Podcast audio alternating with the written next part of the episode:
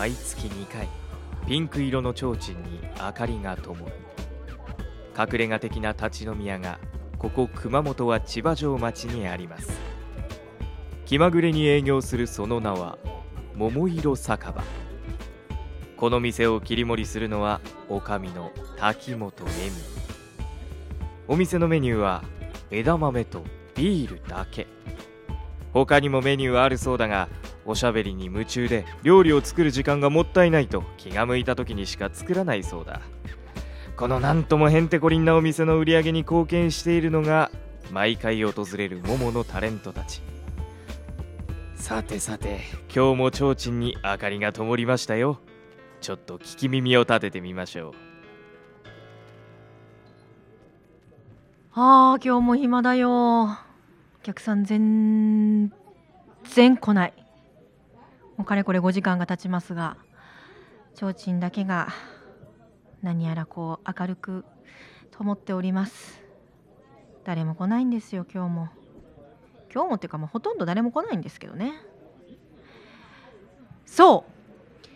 あのこの「桃色酒場」の番組にもですねなんと初めて質問のメッセージが届きまして今日はもう私一人なのでもう今後多分お客さん入ってくることはないと思いますのでちょっとこのね番組にメールを寄せてくださった既得な方がいらっしゃるのでその方の質問を答えようかなと思いますがはい。そう何通か届いてるんですよこれびっくり。まずはお金がたまらず悩んでいます。おかみは節約することはありますか？あればどんなシーンで節約しているか教えてください、えー、食事美容。光熱費などなどっていうふうにねいただいてるんです。このなんかもうざっくりとしたお金がたまらないっていう質問なんですけど私もたまらないんですよ実は。働いても働いてもあのこうなんでかお金に羽が生えているみたいで飛んでいくんですよね。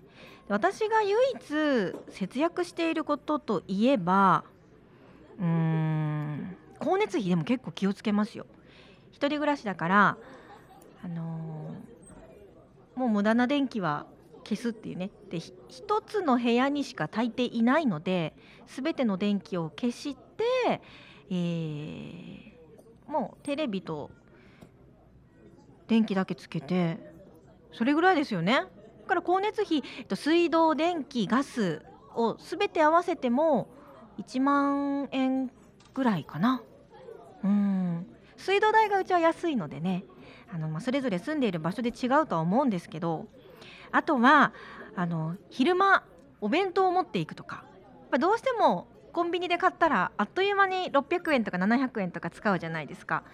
やっぱりあの自分で作っていくとそれなりに食費は抑えられるかなとは思いますよね。まあ、このメールをいただいた方が何歳で女性なのか男性なのかもちょっと分かりませんけれども、はい、あ女性かな？でも食事美容光熱費などって書いてるから美容があるので多分女性の方かと思いますけど、まあ、この人がね一人暮らしなのかご家族と住んでいるのか分かりませんけれども。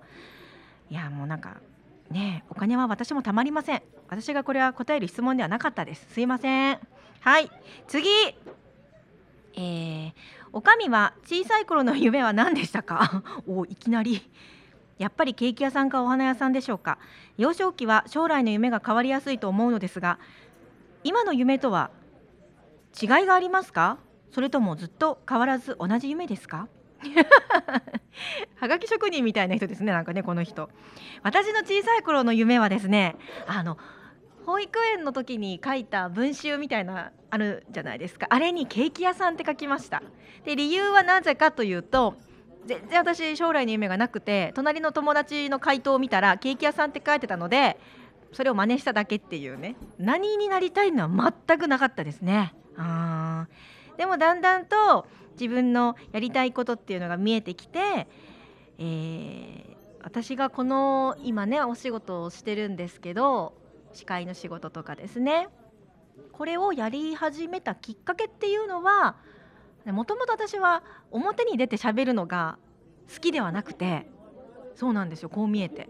好きではなくて裏方の仕事をしたかったんですね。音響さんだったりとかあとなんか機材を扱ってみたいっていう気持ちがあってでインターネットラジオを、あのー見つけてそこでちょうど裏方募集みたいな感じでね載ってたのであとりあえず見学に行ってみようということで自分であのメールを出して、えーやりたいんですけどって言ってそこに見学に行かせていただいてそしたらあのもう裏方はね決まってしまっちゃったからこの今喋る喋り手の方がいないんだよということでなんかこうあれよあれよと私が喋る側になってしまいそしたら楽しかったんですよね。もうそれがきっかけで今はこうやって皆さんに声を届ける仕事をしてるんですけれどもうーんなんかから人生どこでどうなるか何が起きるかわからないっていうのがね一番ありますけれども。だからまあ私の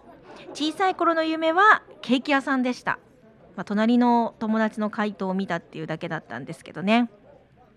はい。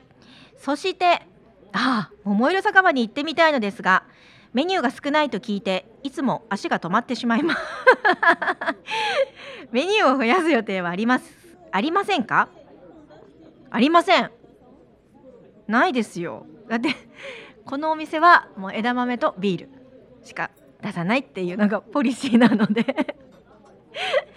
足が止まってしまうんですね。足止まらず来てくださいよ。まあなそう前もってこうお電話していただくと今日はおでんが食べたいですとかね卵焼きが食べたいですって言っていただくと材料もそれなりに準備しておくので、えーいいでしょうか。よろしくお願いします。来てくださいね。はい。あとはねあの結構こう貯めてたんですよ。このいいてたメールを。パラパラどうやらね来てたみたいで、えー次。仕事中気合が入りません。木曜日で辛いです。木曜日で辛いです？これいつ届いたやつだ？えーおかみがそういう時に聞く元気の出る曲目が覚める曲を教えてください。また普段音楽は何で聴いていますか？iPhone ですか？はいということで私は、えー iPhone じゃありません。音楽をそもそも聴くっていうのは車の中かでも車の中もほとんどラジオなんですよね。私ラジオが大好きな人間なので。だからラジオから流れてくる音楽を聴いて楽しむっていう方が多いんですけどだからこう特別好きなアーティストの CD を買うとかそれをレンタルするとかっていうのはあんまりないんですよね。で大抵のこの新しい曲とか結構ラジオから流れてくるのでそれで聞いてますよね。聞きあさってるっていう感じなんですけどそうこの方は木曜日になんかこうメールをいただいてたみたいで、えー木曜日で辛いと。月曜日から金曜日までのお仕事なのかなわかんないですけど何曜日がお休みなのかわかんないですけれども木曜日で辛いです。私がそういう時に聞く元気の出る曲？うーんやっぱ三代目 j ソ o u l b r o t h e r が好きなので3代目の曲を聴くと結構ねテンション上がりますよ。そして12月にチケットが取れまして。またはいあの裸祭りに行ってまいります。裸祭りって私たちの中では友達の中で呼んでるんですけどあの必ずあの方たち終盤になってくると脱ぐんですよ。上着を。上をなんか全部脱いであの祭りみたいな感じになるので 私は EXILE とか三代目 j s o u l b r o t h e r のライブを裸祭りと呼んでおります。そう12月にねあのチケットが取れましたので。羽目を外していきたいと思いますけれどもね。まあそのためにはお客さん来ないとなんともね旅費をちょっと稼がなきゃいけないんですけれども。もうお客さんが少ないからな。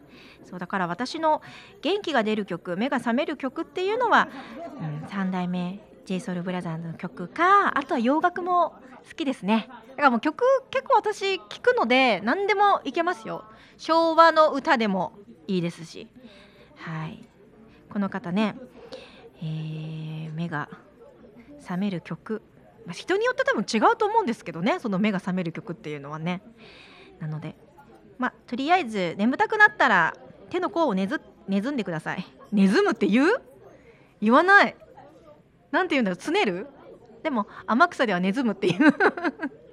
すいません。私天草出身なんであのはい。ネズムっていうんですよね。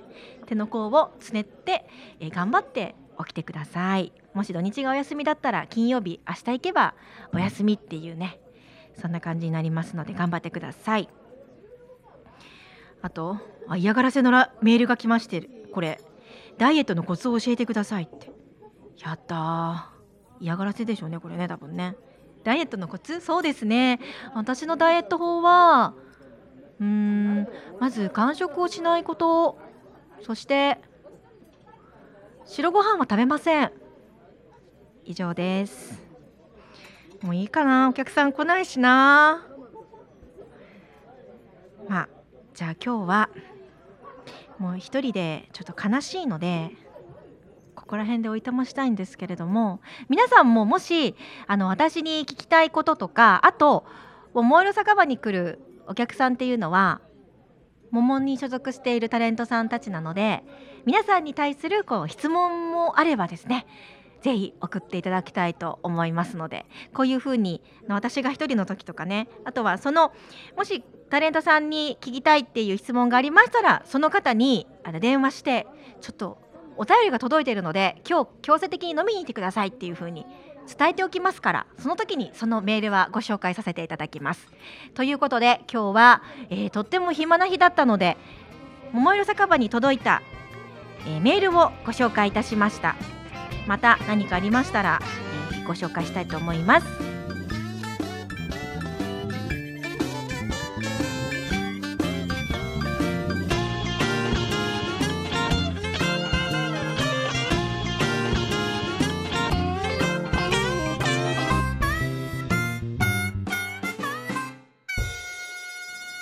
st-radio.com ショートトラックラジオ